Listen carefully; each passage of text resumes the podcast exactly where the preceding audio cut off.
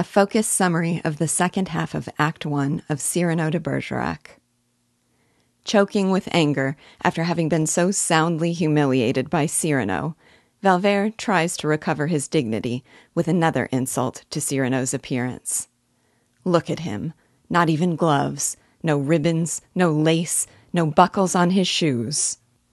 Cyrano again puts Valvert in his place, this time not with humor, but with solemn poetic pride, in another timeless speech that begins in the Hooker translation with, "I carry my adornments on my soul." The theme of it is that he prides himself on his immaculate character, not clothes. He concludes with a veiled threat, saying that he had a pair of gloves once, but when some gentleman offered him an impertinence, he left one of them in his face. To slap someone across the face with a glove is to challenge them to a duel. And indeed, when Valvert hurls more bumbling insults, Cyrano feigns a cramp from lack of exercise and complains that his sword has gone to sleep. Valvert draws his sword, and Cyrano, gratified, proclaims that he will die exquisitely. In a contemptuous tone, Valvert calls him a poet, which gives Cyrano an inspiration. While he duels, he will compose a ballade, a poem of 3 stanzas of 8 lines each, and when the last refrain ends, thrust home. And so the two men duel, Cyrano sporting with his opponent, while suiting all his gestures to his words. As he ends the refrain, he lunges, and Valvert staggers back, defeated, into the arms of his friends.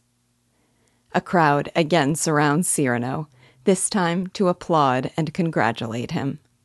His friend Le Bret looks on with irrepressible enthusiasm. A man emerges from the crowd to shake Cyrano's hand, saying, as one who appreciates these things, he can say it was altogether fine. Cuigy then tells him the man was D'Artagnan, one of the famous French musketeers immortalized in the novels of Dumas. When the porter asks Cyrano if he will not stay to dine, Cyrano haughtily refuses, and then, when the porter has gone and Le Bret asks him why not, says, "Because I have no money." The sack of gold he used to close the play was his month's pension. Le Bret scorns his foolish impracticality. Cyrano takes pride in the idealistic gesture.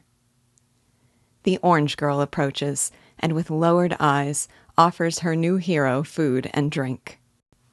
He tells her he cannot bend his Gascon pride to accept her kindness, but for fear of insulting her, he will take half a macaroon, a glass of water, a single grape, and her hand to kiss.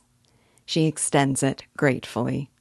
Then, exclaiming how hungry he was, he sits down to consume this dinner, drink, and dessert.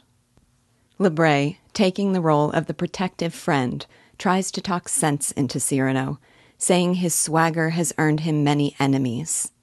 Cyrano receives this as a compliment and asks Le Bret to count them. When Le Bret asks him to explain his plan, Cyrano says he has settled upon the simplest one, to make himself in all things admirable. Then Le Bret asks Cyrano the real reason he hates Montfleury, the one he had previously called his secret. Cyrano says, rising as he speaks, that he has hated him ever since he dared smile upon a certain woman, saying it was like watching a great snail crawl across a flower. Le Bret understands with the instinct of a true friend that Cyrano is in love.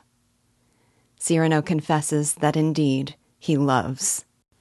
He then adds bitterly that of course the one he loves, he, with his disfigurement, is the woman in the world most witty and most fair. The thought of her inspires improvised poetic raptures, including, "Who knows her smile has known a perfect thing." From his raptures, Le Bret knows he speaks of his cousin, Roxanne, and, worshipful friend that he is, he urges Cyrano to tell her of his love. Cyrano says he has renounced all such illusions. There were times he fell prey to hope, and then he saw his shadow on the wall. Le Bret expresses tender sympathy, but Cyrano says he will not cry. A tear trickling down his nose would profane the dignity of sorrow. Le Bret reminds him that the eyes of the orange girl did not avoid him, and that Roxanne herself watched his duel with lips parted.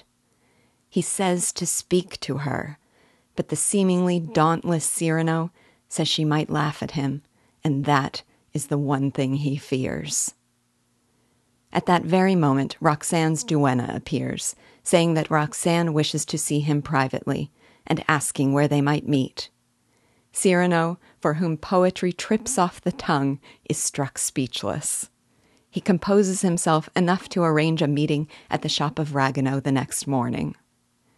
At the mere thought that she knows he exists, Cyrano feels himself a storm, a flame, too strong to war with mortals, and he cries out, "Bring me giants!" His prayers are answered when Cuigy appears with Liniere, who informs Cyrano that 100 men lie in ambush for him because of that satirical little song, and who asks if he might spend the night with him. Cyrano replies, "100, is that all? You are going home." Le Bret, the voice of the practical, asks Cyrano why he ought to help this drunkard, and Cyrano answers that this drunkard once performed a gesture of romantic ideal. The crowd of actors and officers gathers to follow him and observe this spectacle, and the violinist to give it musical accompaniment. But Cyrano warns them all that no one is to lift a finger. He fights alone.